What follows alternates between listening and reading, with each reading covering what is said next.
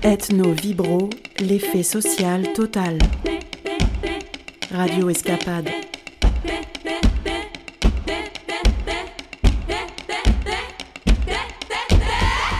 Bonjour et bienvenue dans Ethno Vibro, l'effet social total, votre émission de sciences humaines pluridisciplinaire et récréative.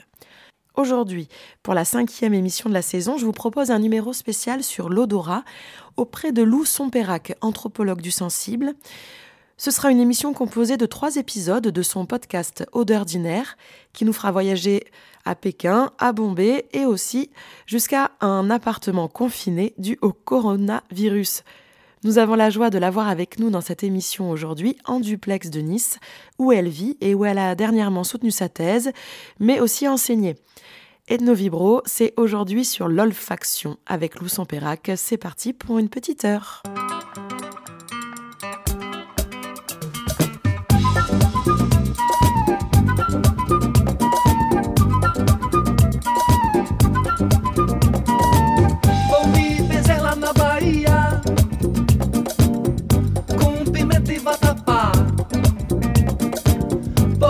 Fantasia no Recife E ficar pro carnaval. Brincar de roda em Fortaleza. Vou navegar. Periga me apaixonar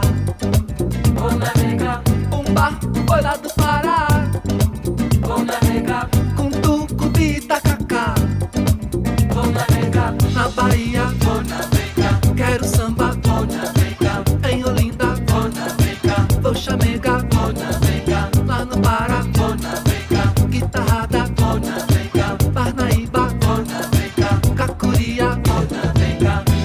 O mundo de Deus é grande, cabe numa mão fechada. O muito com Deus é pouco, o com Deus é nada. Quero conhecer o mundo, qualquer dia eu chego lá. Vou levando meu barquinho que a maré vai carregar.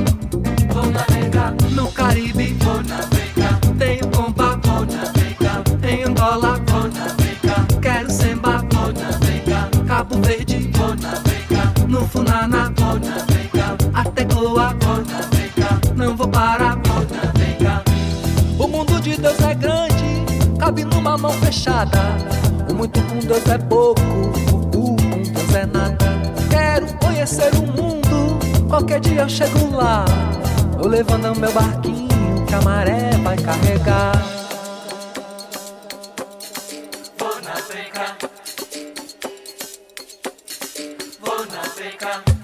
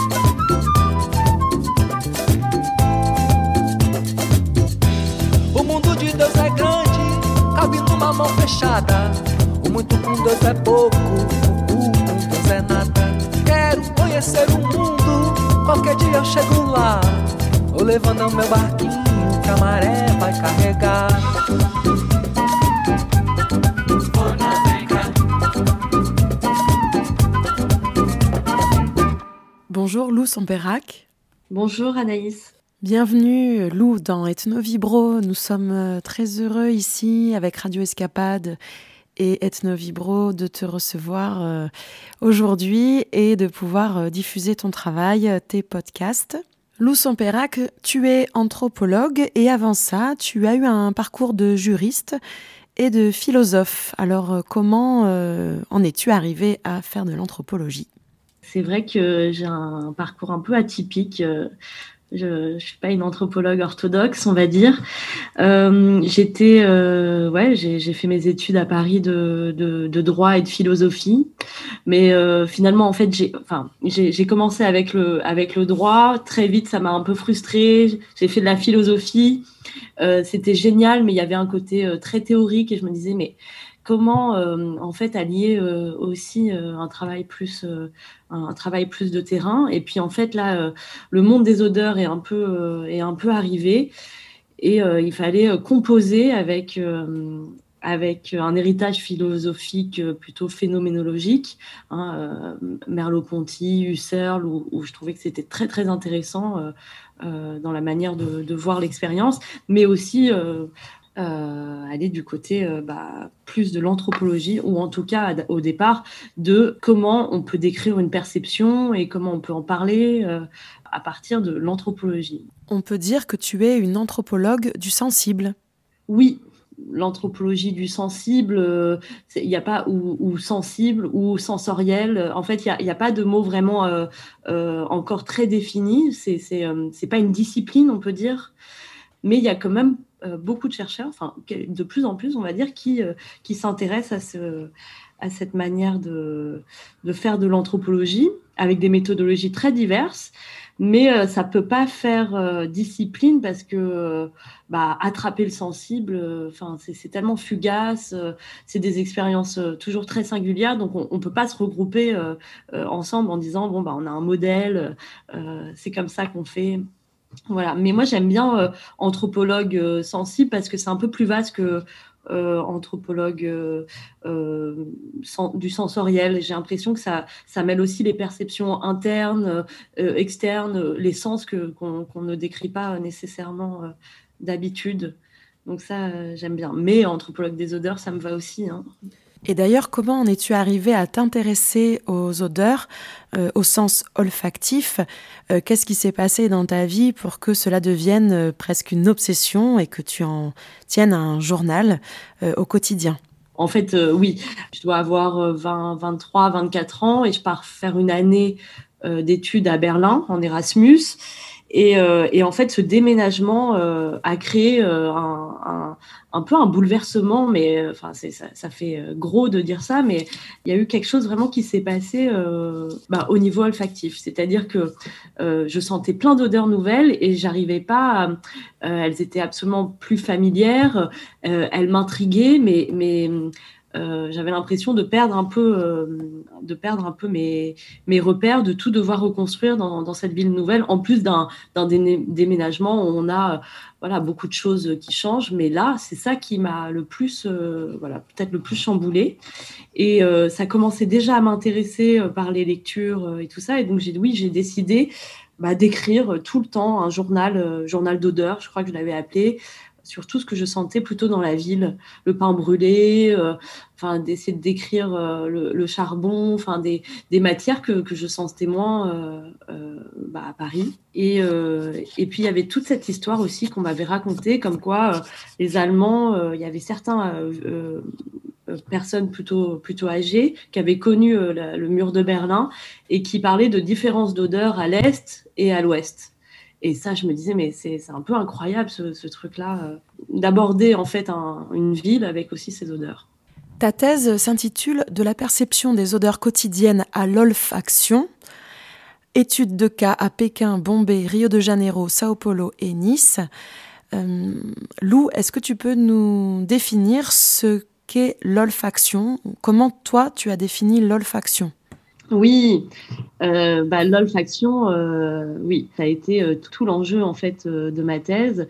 Ce qui, m'a vraiment intéressé, c'est que l'odeur n'est pas seulement une, représentation, on ne peut pas forcément l'exprimer de manière verbale, mais par contre, elle, implique énormément d'actes, de gestes, de, de, de, rapports de distance ou de proximité, euh, et même des, des mouvements euh, voilà, internes. Et euh, je voulais vraiment insister sur, euh, sur la dimension euh, active de, de l'odeur. Face à l'odeur, on agit, on interagit, et c'était vraiment ce, ce fil-là qui m'intéressait davantage que bah, le verbal qui était très très compliqué à, à, dire parce qu'on sait on, va on va décrire une odeur mais on va dire mais c'est pas vraiment ça. Il y a toujours des points de suspension. On n'est jamais euh, euh, d'accord avec une description verbale alors que dans les actes je trouvais qu'il y avait vraiment des voilà des positionnements des pratiques des activités qui me permettaient de, de voir peut-être de dire qu'il y, y, a un engagement en fait avec euh, avec l'odeur et dans son quotidien qui est en même temps très implicite, euh, très, très invisible. Et je, et je voulais euh, rendre peut-être euh, hommage à tous ces petits gestes. Oui, et dans ton travail, tu développes tout cet aspect des techniques du corps liées à l'odorat. Euh, oui, oui, bien sûr. Euh, euh, oui, de, des, des, déplacements, des, des, en fait, par exemple, je me suis rendu compte que c'était très difficile de, de partager avec l'autre une odeur enfin, je me suis rendu compte avec, euh, avec le terrain, en, discutant, en, en, en, menant des entretiens euh, avec beaucoup de personnes. En fait, on, on partage pas. Mais par contre, j'ai observé que on, va tendre, par exemple, on va tendre pour, pour partager ensemble dans un moment euh, social. Et eh ben, on va plutôt euh, voilà, tendre l'objet, on va s'en approcher. Euh, S'il y, a, y a du dégoût, on va tout de suite vouloir s'en aller, mais vraiment, euh, c'est-à-dire que la, la, la, présence euh, physique, être dans le même espace d'une odeur qui, qui, nous dérange, elle n'est pas possible. Donc il y a vraiment des, des manières de, de, de, de fuir, d'être attiré, et je trouve que là, il y, a, il y a vraiment un jeu du corps, en effet.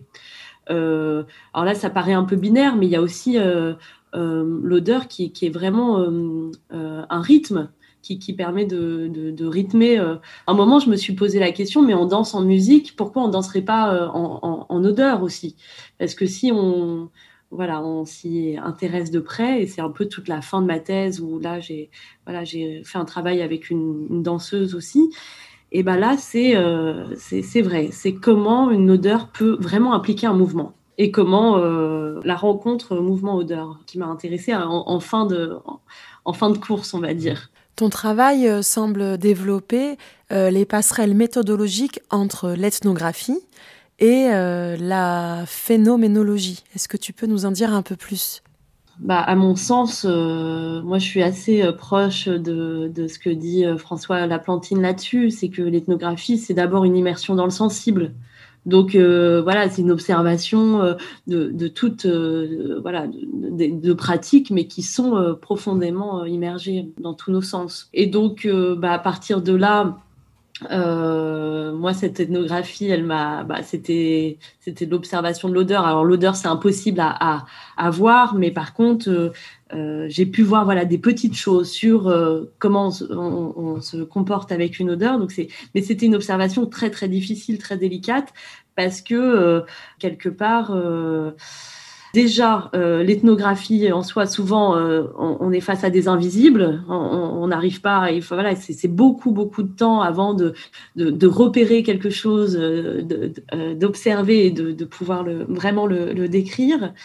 Et, euh, et, là, bon, bah, j'étais face à, un monde où c'est invisible pour, pour, pour toujours, quoi. Mais par contre, j'ai l'impression que, en pratiquant une méthode qui s'appelle l'explicitation, auquel je me suis formée, qui est quand même plus de l'ordre de la parole, mais qui, qui, vise à, verbaliser euh, vraiment un, vécu avec le plus de détails possible, j'ai l'impression que cette, méthode de, parler en détail, ne pas être dans un jeu de questions-réponses, mais vraiment de de, se remettre dans, dans, un, dans, une situation très micro-phénoménologique, on va dire, et ben là, j'ai eu beaucoup d'informations, euh, voilà, une ethnographie presque psychique, en fait, de comment était euh, euh, vécu un moment olfactif. C'est peut-être là où, pour moi, euh, voilà, je fais des, des, liens entre ethnographie et phénoménologie.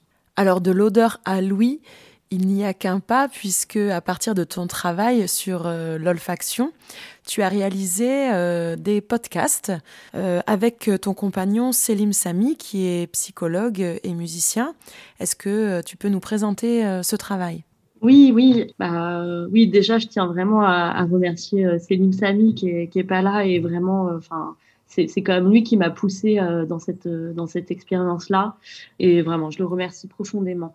et puis sur le, rapport entre l'odeur et l'ouïe, bah, je trouve que clairement, moi, je, je, cherchais un moyen de, de faire entendre un peu ces odeurs et je trouvais que euh, le, le, champ visuel est absolument pauvre pour ça. Enfin, j'ai pas du tout trouvé euh, une manière. Alors que là, dans, dans un podcast, j'ai l'impression que comme euh, il y a une ambiance, il y a quelque chose de suggéré, enfin vraiment, il y a une suggestion de d'ambiance. et ben alors là, ça se, ça se prête bien pour pour les odeurs.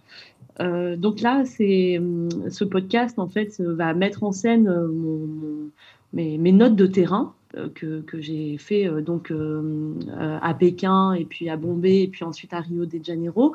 Et là, sur ce premier épisode, bon, ben, j'ai l'impression que c'est le premier, donc il y a une sorte d'immersion un peu comme ça dans, dans un contexte, dans la ville, et les, les odeurs peut-être tardent à venir, mais j'ai, voilà, j'aime bien ce, ce, premier épisode, c'est le premier jet aussi d'une déambulation que, que j'ai vécue et que j'ai essayé de, euh, même si c'est euh, fictionné, euh, de, rapprocher avec cette réalité du moment. On écoute tout de suite ce premier épisode à Pékin qui dure une douzaine de minutes environ et on se retrouve tout de suite après.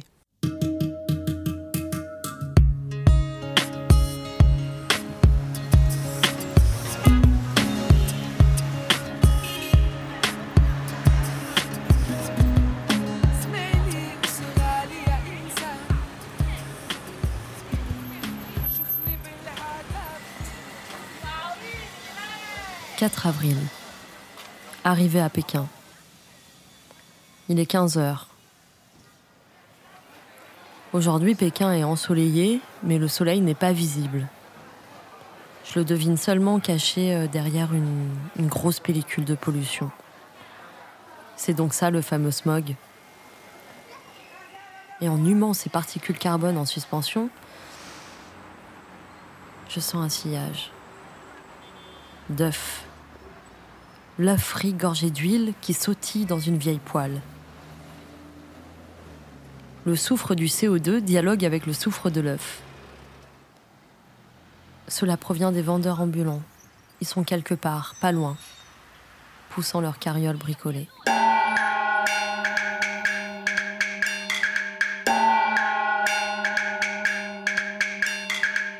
17 h J'arrive à Denshinku c'est là où je m'installe.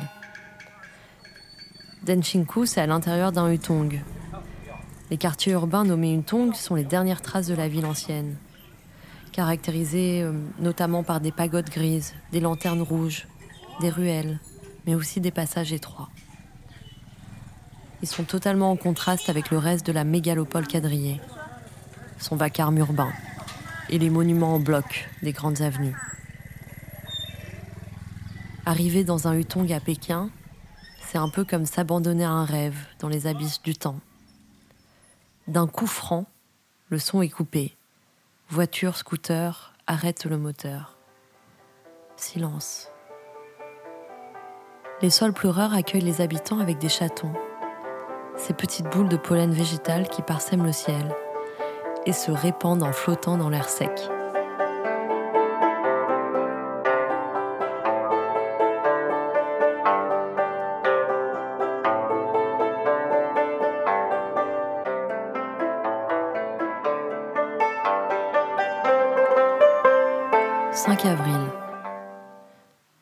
Je suis logée dans une jolie auberge avec une cour intérieure où bourgeonnent des cerisiers, des osmanthus et autres lilas. Quand je me balade, je croise les habitants de mon quartier. Ils sont tous dehors à s'affairer. L'une est accroupie pour faire cuire le riz. Clic. L'autre essore la lessive avant de la faire sécher sur les branches des arbres. D'autres aiguisent leurs couteaux. Je me dis que les appartements doivent être petits, voire minuscules, pour que mes voisins passent autant de temps à l'extérieur pour réaliser des tâches qui sont normalement consacrées à l'intérieur. Mais j'aime beaucoup voir le privé dans le public. Cela m'émeut. Dehors aussi, j'entends les raclements de gorge, les crachats, le chouroupement intense de la soupe. Je comprends vite que ces pratiques sont intégrées dans le quotidien comme des codes d'hygiène ou de plaisir. Cracher, c'est se débarrasser des mauvaises glaires. Et chourouper, c'est apprécier ce que l'on mange. 6 avril 2017, 10 heures. Je rencontre Mina, mon interprète pékinoise à peine plus âgée que moi. Mina, d'ailleurs, ce n'est pas son vrai prénom, mais c'est celui qu'elle décide de me donner. Je sens tout de suite son odeur. Elle sent la fumée poudrée du canon, hmm, mais sans le côté métallique du fusil. Sa capacité à traduire en simultané français-mandarin, mais aussi mandarin-français, m'épate. Elle est d'accord pour m'aider à rencontrer du monde et donc à étoffer le panel de mon enquête. Dès demain, nous commençons les entretiens. 有有 Oui, 那个在现在住的那那个地方 c'est où j'habite maintenant. 现在啊，喂 Oui, où j'habite maintenant. 啊，他们买的那个鸡翅 Il 坏在 achète 水 beaucoup 池里了 de。ailes de poulet Oui. et c'est périmé dans le lavier. 我才进门我就能闻到那个味道 À l'entrée, je peux le sentir. 是你的是你的那个宠物吗？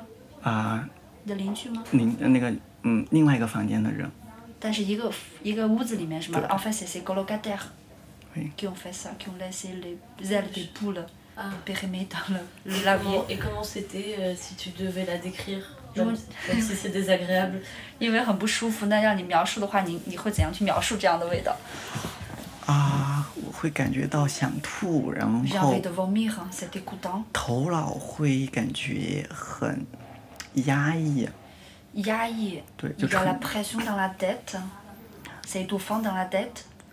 然后全身都不不太舒服， Et je, réaction je- physique Ouais, je me sens mal partout dans mon corps. 就像是暴风雨来临前 C'est comme avant les, or- les, les, les orages. 那种那种情绪。 Oui, c'est c'est les, sen- les émotions, les sentiments comme ça. Avant les catastrophes. en fait. « 8 avril, 19h. Le métro. Symbole des trajets, des changements, des souterrains, mais aussi des diversités, des rencontres, des identités sociales. C'est un lieu fascinant pour les odeurs. Pour moi, le métro à Pékin est impeccable. Il n'y a aucune odeur d'urine. Ça change du métro parisien, non? On y sent une mécanique propre, toujours ponctuelle. Il y a un petit goût électrique dans la bouche, comme la pile sur la langue. Ou c'est plutôt l'odeur du fer à repasser qui prend soin d'une chemise synthétique. Pour mes interlocuteurs, à l'inverse, le métro se constitue par l'odeur des gens qui le peuplent.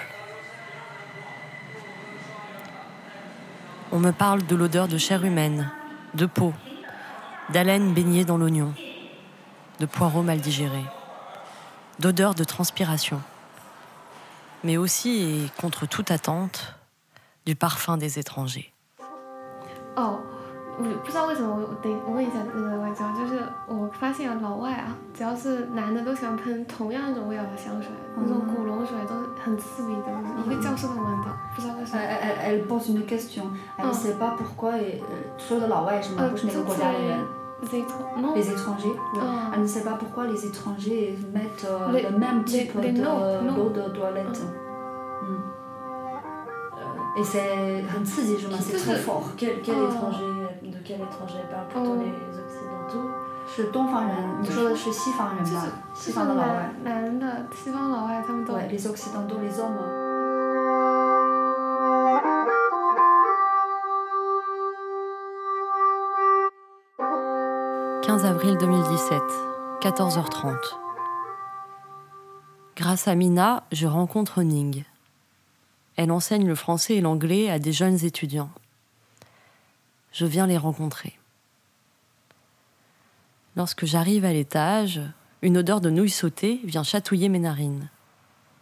Je suis un peu en avance et je m'apprête à rentrer. Mais à peine ai-je mis le pied dans le couloir que je vois Ning, l'enseignante, embarrassée. Elle s'active dans tous les sens. Je comprends que c'est à cause de l'odeur des nouilles. Elle déniche finalement une sorte d'échantillon et vient recouvrir l'odeur de bouffe par une senteur artificielle, type fraise tagada. Ont-ils craint que je les juge? Me voient-ils comme une inspectrice des odeurs?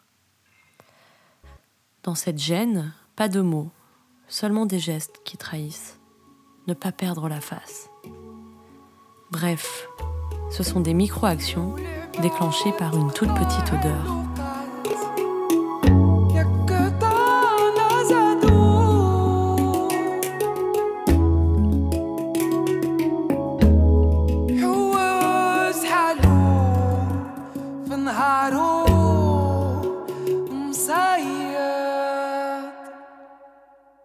Je suis toujours avec euh, Lou Samperac euh, sur le thème de l'olfaction. Et euh, avant d'écouter le deuxième épisode de, de, ton podcast, Lou, je voulais te demander comment se passe un travail de terrain avec des interprètes? Ah bah oui, c'est une question très importante parce que déjà dans mon travail ethnographique ou en anthropologie, cette question de décrire et de retranscrire une certaine réalité, euh, c'était déjà pour moi euh, bah, complètement de, la fiction, parce qu'avec mon regard et avec ce euh, comment se, détacher le plus possible de, son regard, de, faire apparaître une certaine neutralité, moi j'arrivais c'était très compliqué pour moi cette question-là. Et en même temps, j'étais avec un, euh, j'ai travaillé avec des interprètes, donc c'était vraiment un travail formidable, mais en même temps soumise encore une fois à euh, bah, l'interprétation, de l'interprétation, de l'interprétation. Il y a eu des moments où, c'est vrai que je me, je me, suis, euh, je me suis un peu perdue. Je me suis dit, mais là, euh, qu'est-ce qu'on fait de tout ça Mais ce qui était euh, vraiment intéressant, c'est que j'ai aussi, euh, je crois, essayé d'être, de, décrire et, d'analyser quel était ce rapport-là avec, avec mes interprètes. Ce qui fait que bah voilà, je, parle aussi beaucoup de, ce, de, toute cette relation au, cœur même de ma thèse, ce qui permet de, d'être euh, d'être aussi assez honnête avec ce travail où il y a eu euh, bah, plein de choses loupées. Euh, je, pense aussi que c'est c'est pas par hasard que, que ce sont vraiment les actes qui m'ont intéressé dans l'olfaction plutôt que les mots, parce que bah, l'analyse linguistique je ne l'avais pas, je connaissais pas, je ne suis pas sinologue, je je, je, je parle pas le marathi ni l'hindi, du coup, euh, j'étais euh, forcément obligée d'observer, de, de, de, face à mon incompréhension de la langue, d'observer le plus possible bah, les corps, en fait.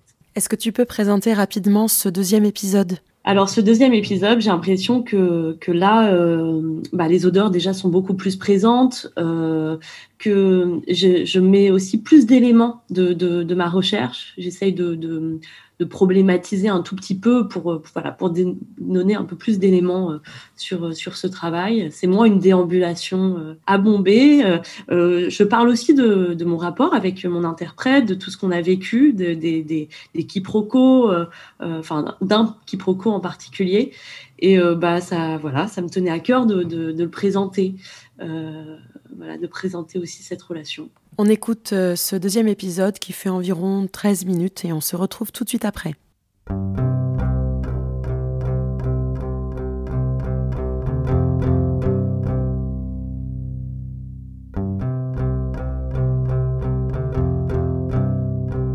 Dès que j'arrive sur le terre-plein de l'aéroport, je retrouve des odeurs que je connais. Tout d'abord le gras, puis les poubelles, il y a vraiment une chaleur olfactive qui me brûle le visage.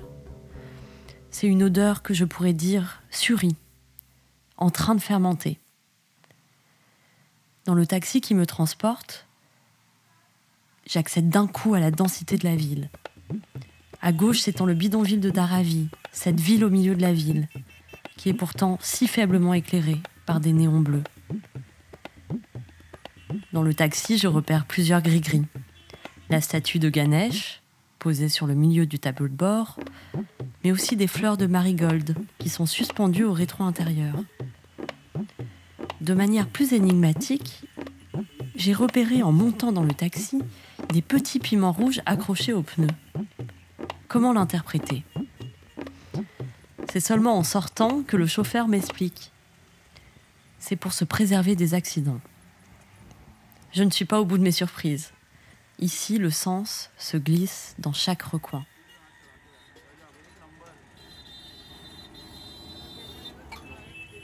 C'est le matin. Il est 8 heures. Ça fait déjà 5 jours que je suis là. Et j'ai un petit rituel. Tous les matins, je vais déguster mon chai au bout de la rue. Je suis, à vrai dire, envoûtée par la manière dont le jeune homme le prépare. C'est donc vrai, les meilleures confitures se font dans les plus vieux pots. Sa casserole à lui est très usée, brunie par le lait et les épices. À l'intérieur de cette casserole, il y a un mélange blanc cassé avec des points noirs. Et ça bouillonne. Le garçon tourne avec dextérité la matière. Il veut la rendre plus onctueuse. Il se repère même au son. Flop, flop. Pour créer une sorte de coagulation. On dirait presque des blancs en neige. Il faut que la texture, la couleur, l'odeur, mais aussi que le son conviennent. C'est bientôt prêt. Pas de take-away ici. Le chai se boit sur place, debout, avec d'autres leftos. Tout le monde est réuni autour de cette casserole à remous.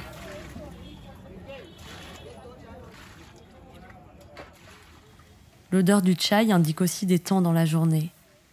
En sentant son odeur, on peut se repérer et savoir quelle heure il est.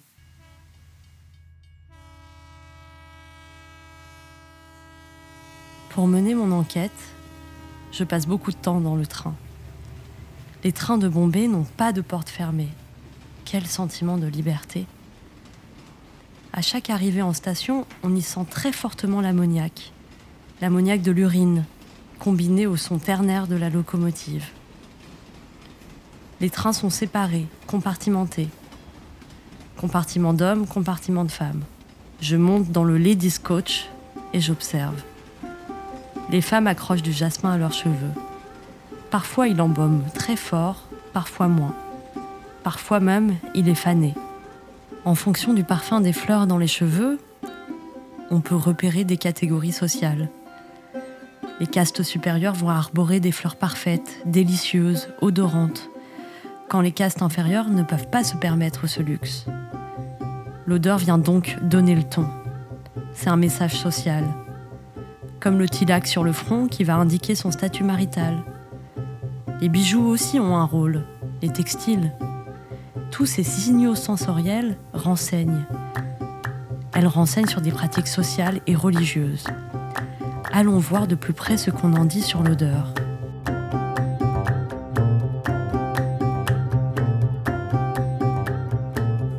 which I don't find in Bombay. So, for example, um, Kanpur is known for a certain kind of embroidery called chicken. Uh, so, you know, it's a smaller town, so you can actually see people carrying lots of cotton and you see them beating to make the threads. So, there is a smell which is associated with that. It's uh, is the smell of cotton fibers in the air. I don't know if people in Bombay Coton, would. c'est ça Mhm. La- la- L'odeur du coton Mm. So I don't think people in Bombay would have this because generally in Bombay we don't we have the finished products in hand but we don't see the process where the products are coming Okay. from. And in Kanpur, Kanpur, we, there is yeah. So process. I you, So- I used to pass through areas which have that. So the it's a very um, it's literally cotton fibers in the air. So cotton fibers in the air. yeah, which is this very heavy kind of. There is that. Then slaughterhouses, so the smell of blood. Or you go to a, a marketplace where you have pieces of chicken ready.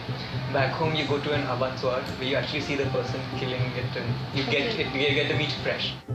Dans cet extrait que nous venons d'entendre, notre interlocuteur a une étonnante façon de déterminer l'odeur de Bombay, en se rattachant à celle de Kampor, sa ville natale, qui se trouve dans l'Uttar Pradesh. Bombay, pour lui, sent le produit fini, quand Campor sent le produit en fabrication. Tout d'abord, il insiste sur la différence entre le coton à différents stades, puis dirige son attention sur le poulet. Dans le Nord, notre interlocuteur a l'habitude de sentir le poulet vivant avant de l'acheter, quand ici, à Bombay, les poulets sont déjà morts, tout préparés. Ce n'est donc pas la même odeur. Lorsqu'on sent un lieu, un territoire, c'est donc profondément rattaché aux manières de faire, aux manières de faire les choses.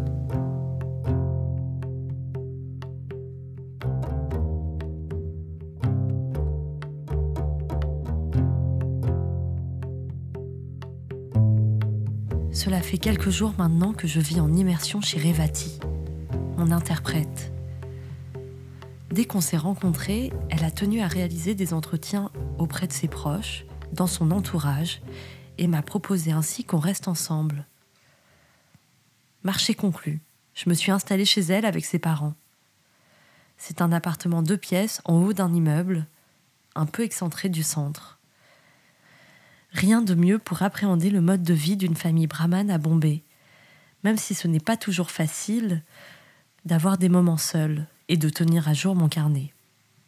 Nous dormons à plusieurs dans le lit, nous mangeons sur le sol, ensemble, en silence, avec les doigts. Les miens deviennent un peu fripés à force de côtoyer le riz humide mélangé au chutney mango.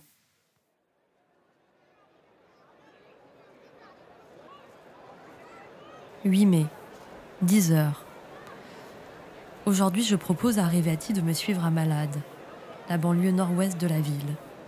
Nous avons rendez-vous dans un foyer d'hébergement pour jeunes en réinsertion.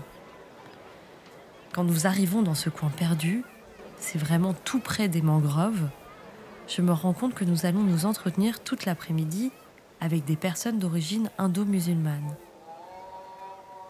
Lorsque nous commençons les entretiens, la pratique de la religion est d'ailleurs inséparable de la pratique des odeurs du quotidien. Ça se voit notamment dans l'apprentissage des usages du parfum. Ça fait partie des codes. Un d'entre eux nous mime tous les gestes qu'il a appris, comment il applique le parfum sur les mains, puis sur le corps.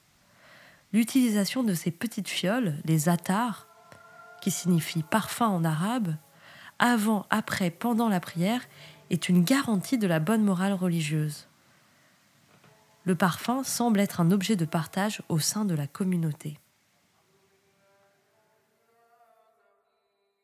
Il est bientôt 16 heures. Ces entretiens me passionnent, mais il n'en est pas de même pour mon interprète.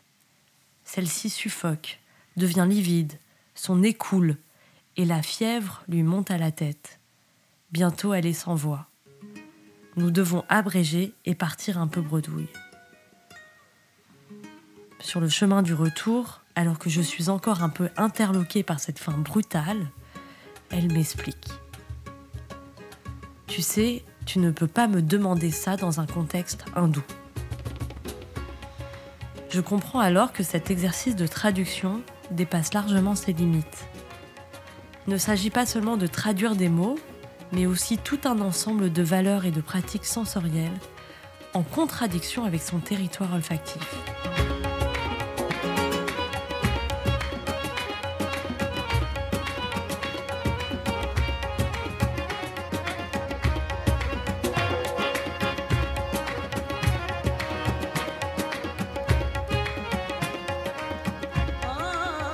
Revenant de Bombay, en relisant mes carnets, je commence à comprendre que l'odeur est une histoire de pratique.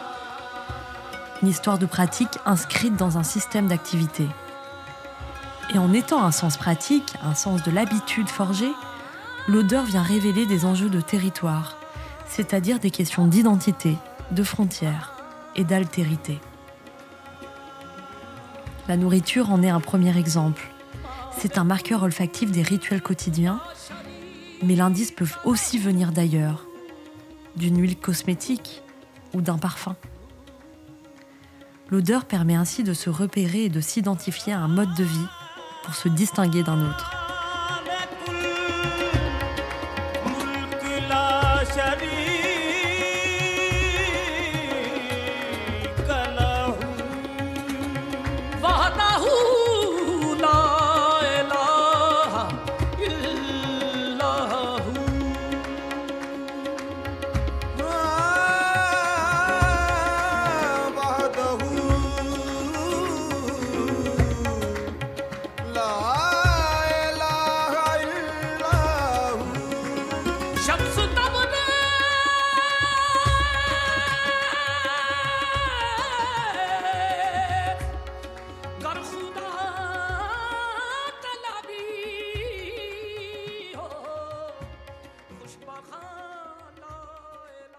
Les odeurs, on en a parlé un petit peu plus que d'habitude ces derniers temps avec euh, le coronavirus et euh, euh, un grand nombre de personnes qui ont donc été confrontées à la perte de, de l'odorat.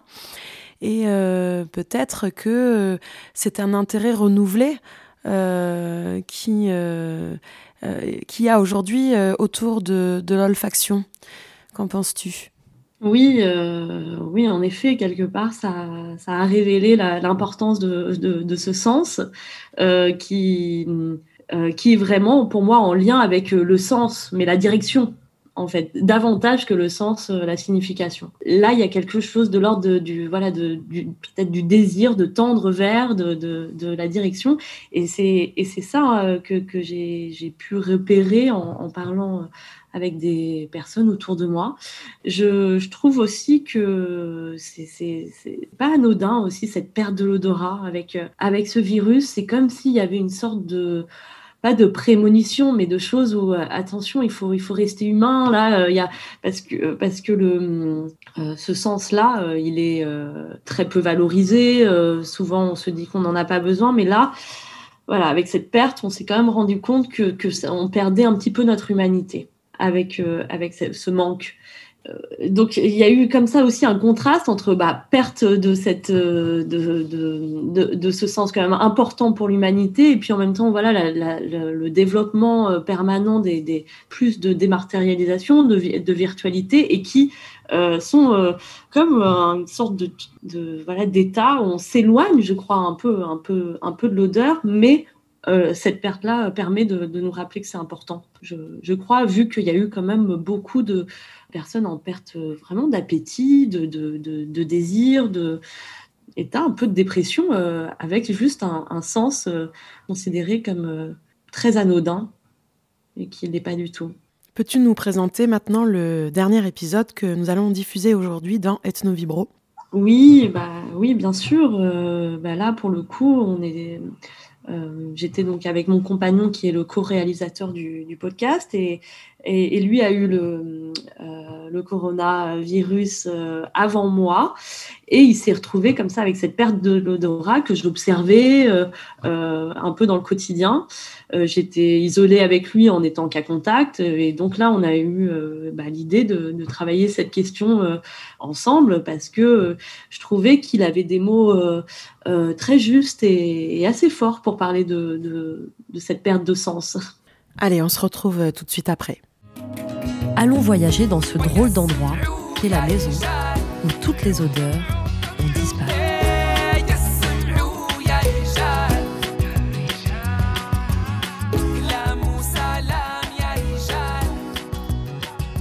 Alors mon Célim, toi qui, as, qui est positif au Covid, euh, tu n'as plus d'odorat depuis euh, jeudi. On est dimanche. Oui. Et euh, depuis jeudi matin. Depuis jeudi matin. Et comment tu pourrais euh, décrire euh, bah, cette perte de sensation En fait, là, je comprends que l'odeur,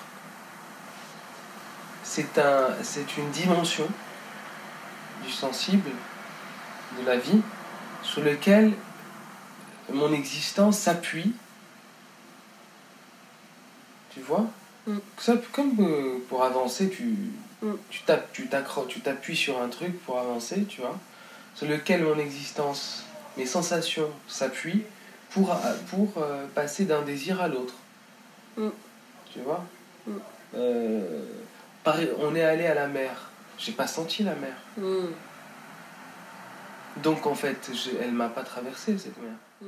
En entendant ces limes, on voit bien que l'odeur n'est plus seulement ce qui entoure le sujet, mais aussi ce qui le traverse, l'influence et le modifie. L'odeur n'est donc pas une expérience secondaire, elle est définitivement rattachée au corps et aux interactions du monde. Tout au long de sa vie, et sans vraiment qu'on y prête attention, l'odorat agit et tisse des relations. L'olfaction accompagne tellement la vie que c'est impossible de croire que c'est parti. Célim découvre alors un monde vertigineux un monde sans odorat. Et donc en fait, tu as l'espoir, parce que quand même tu as un goût, c'est-à-dire que tu as une texture, et tu as l'espoir, bah, tu te dis c'est une évidence, je vais sentir. Oui, Et en comme, fait, non. comme tous les jours de ta vie. Et en fait, non. Et là, tu, là c'est vrai que tu tombes un peu bas. Tu te dis, putain. Là, par exemple, j'ai ouvert le frigo et il y avait les crevettes. Et les crevettes, je, sais- je sais que moi, ça sent, ça sent pour moi. Mm. Et donc, j'ai pris deux crevettes que j'ai, euh, machin, je les ai mises dans la maillot. Et je l'ai mis dans ma bouche et j'ai senti le, le- la texture, le, le truc de la maillot et de la crevette. Par contre, et je me suis dit, là je vais la voir. Et non, en fait non, je l'ai pas eu, j'ai rien eu. Hmm. Donc, euh, Oui, tu dois toujours remiser, quoi. ouais, tu remises, exactement. Hmm. C'est exactement ça, je trouve que c'est ça. Tu remises et ça tombe. Oui. Après, du coup, je m'accroche à la représentation qui, doit, qui reste de ça. Et vu qu'il y a le goût encore, tu, tu vois, Oui, mais qui est en surface. qui est en surface, ouais. en Qui est, surface. qui est sur, en surface, qui est, en surf- qui est surfaite Ouais. aussi. Ouais. Et on voit bien que là, euh, l'image ne suffit pas. Non. Non, l'image ne suffit pas, ouais. Non, non. Et ça tombe, hein. Donc je comprends euh, qu'on soit vraiment en dépression, hein.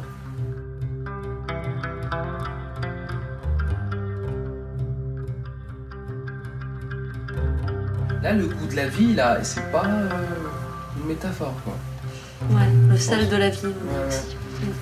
L'odeur de la vie, je pense que c'est une vraie, euh, un vrai truc. Ce qui fait que je suis un peu en état de lévitation, parce que je sais pas trop Oui, euh, comment juger euh, les choses? et oui.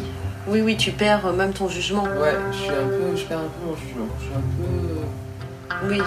À quoi bon? Ou est-ce que c'est la bonne réponse, la mauvaise réponse? Ouais. Est-ce que c'est par là que je vais? Non, je sais pas trop. Dans la prise de décision aussi. Je sais pas trop.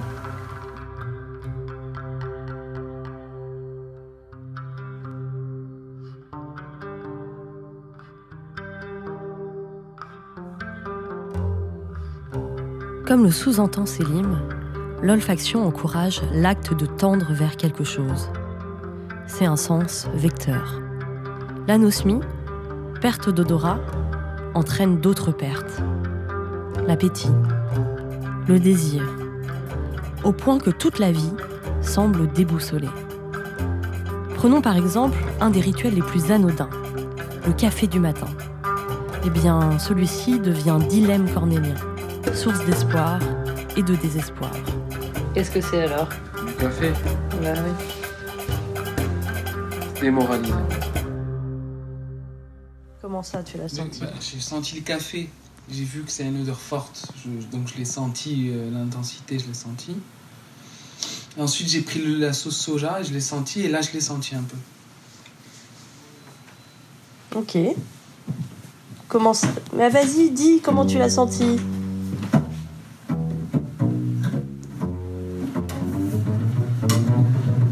Comme ça que tu l'as senti J'ai senti la sauce soja. Voilà. Et après, j'ai là, j'ai commencé à voir la, la, la- la- je commence à voir le- l'odeur, là, les hallucinations olfactives que j'ai quand j'ai après, après le rhume. Je commence à avoir ça. Donc je sens une odeur, mais c'est une odeur de merde. C'est l'odeur de merde ou C'est une odeur de nez en fait. C'est- Je pense que c'est l'odeur des tréfonds de mon nez.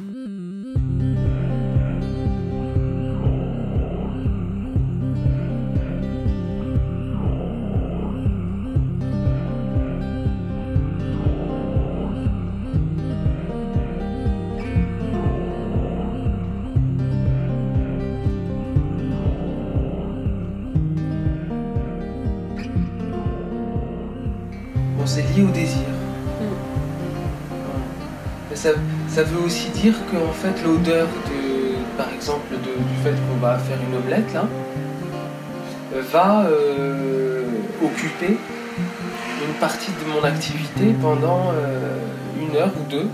C'est-à-dire le temps de sentir l'œuf se faire, le temps de le manger, le temps de continuer à voir les restes, voir un dessert, voir un petit café. C'est-à-dire d'avoir cette odeur-là, euh, ces odeurs-là Hmm. bah, euh, qui accompagne en fait du coup toute la journée. Mm. Qui tire, qui, qui- tu vois, qui tire comme ça. À mon sens, Selim vient ici soulever la question du rythme. L'odeur est transition, étape, scansion.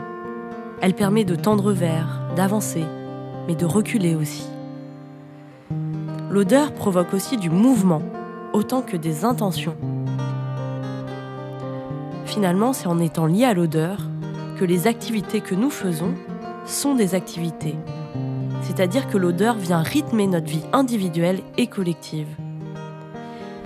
Mais si l'odeur est rythme, je me demande alors quelles sont les manières d'occuper l'espace lorsqu'on n'a plus d'odorat. Est-ce que tu as l'impression d'habiter de la même manière les endroits ou d'habiter ton corps de la même manière?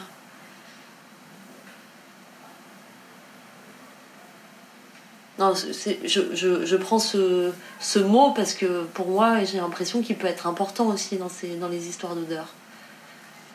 Mais c'est peut-être pas euh, pour toi. Non, si, si, si, habiter. euh, Par exemple, quand on est rentré dans la maison, Oui. je n'ai pas senti l'odeur de la maison. Oui. J'ai bien senti, que j'ai bien vu que toi tu la sentais, Hmm. l'odeur. Mm. Y avait une odeur. Mm. Et je sais qu'il y a une odeur.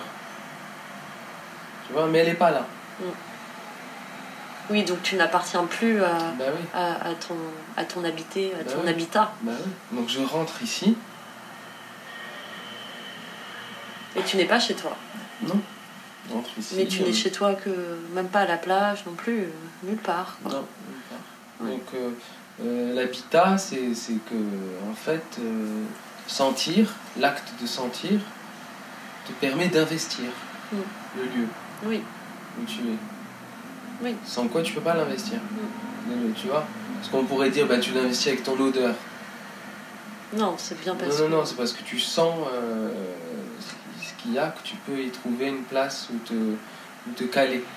Là, je suis là. Bon, là, on parle, du coup, ça fait du bien. Tu vois? Mais Oui. je sais pas trop ce que je vais faire. oui, tu sais pas où est-ce que tu vas te caler. Non, je sais pas où est-ce que je vais me caler. Je te jure. Est-ce que je vais aller sur le lit? Est-ce que je vais aller là derrière? Finalement, l'odeur est la trace invisible de ce qui est incarné, en chair. Nous avons donc besoin de cette matière intangible pour renforcer ou même pour s'assurer toujours et encore de notre relation au vivant. Davantage que la vision ou l'ouïe, sens peut-être plus abstrait, plus à distance, l'odeur permet concrètement de se rapprocher des choses, de les sentir vivre, vibrer et de nous en imprégner, sans quoi tout glisse.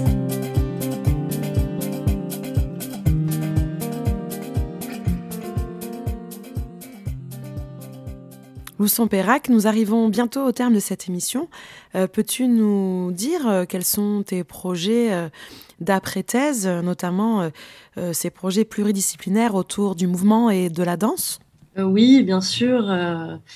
Euh, donc, je, fais ce travail avec euh, Federica Frataloni, qui, est- qui est, en fait, qui est maître de conférence en danse euh, à, Nice, euh, qui fait beaucoup de recherches en danse et qui a, euh, avec qui on, a euh, voilà, monté euh, un projet, notamment avec ses étudiantes, plutôt étudiantes, où euh, on, voilà, on fait des ateliers euh, de, de recherche euh, en olfaction où, euh, voilà, il, s'agit de, de sentir sur plusieurs journées des, des matériaux, mais bon, plutôt, plutôt en aveugle et de- d'essayer de voir qu'est-ce que ça crée dans le mouvement. Donc d'être vraiment attentive à d'être attentif à qu'est-ce que ça qu'est-ce que ça fait euh, dans le corps d'abord. Sans, trop euh, en fait euh, partir finalement dans la mémoire proustienne on peut dire moi, par exemple le syndrome de Proust ça m'a beaucoup intéressé au début mais je me suis dit peut-être qu'il y a autre chose à, à travailler et on a peut-être trop tendance à, tout de suite mettre euh, la question de l'odeur dans cette, euh, mémoire, d'enfance, olfactive, un peu, un régressive. Et là, on, cherchait justement, avec, euh, dans cette session, à, voir comment il y a d'autres manières en fait, de, vivre l'odeur, euh, et notamment dans, dans qu'est- qu'est-ce que ça fait. Et, qu'est-ce que ça fait à l'espace aussi. Et donc, euh, quelles productions euh, vont découler de ces recherches? Bah, souvent, euh, c'est des articles. hein. Euh, Donc là, il y a, y a- y a un article en, en, en cours sur, euh, sur cette recherche-là. Après, euh, peut-être que ça prendra aussi une autre forme. euh, euh, je, je ne sais pas encore. Mais euh, en tout cas, pour l'instant, on est, on est plus sur un, travail euh, assez, assez théorique, mais euh, on essaye de, de retranscrire aussi. On, travaille avec l'explicitation, donc toujours pour essayer après de décrire qu'est-ce que ça fait dans, le, dans le corps et qu'est-ce qui se manifeste. Peut-être un projet de publication de ta thèse est en cours? Pas en cours. Si ça vient, pas de manière académique, mais plutôt du côté de l'essai, roman, fiction pour continuer avec euh, peut-être cette, euh, ce podcast aussi euh, qui, qui, qui, qui, nous a pas mal inspiré et, qui ouvre aussi, qui permet d'ouvrir à un plus grand public aussi. Merci Lou Sompérac pour cette interview dans Ethnovibro et pour la diffusion de tes podcasts. Je te souhaite une bonne continuation, notamment dans tes nouvelles expérimentations autour de ton travail anthropologique et sensible. Merci Anaïs, c'était un plaisir d'être parmi vous aujourd'hui. À très bientôt. Vous pourrez retrouver les podcasts Odeur co-réalisés avec Selim Sami, sur la chaîne YouTube de Lousson Perrac. Vous trouverez toutes les informations sur l'audioblog de cette émission hébergée par Arte Radio, audioblog où vous pourrez réécouter d'ailleurs toutes les émissions à votre guise.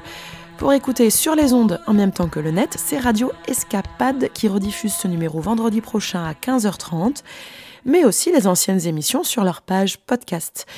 Vous pouvez nous contacter avec le Facebook Ethnovibro en laissant un message à la radio au 09 72 38 11 29 ou encore en nous écrivant au courriel contact@radioescapade.org. Rendez-vous le mois prochain. Ce sera encore le troisième mercredi du mois à 11h sur les ondes de Radio Escapade avant toute chose. D'ici là, kiffez bien les vibrettes du carnaval car oui, ça sent déjà Mardi Gras.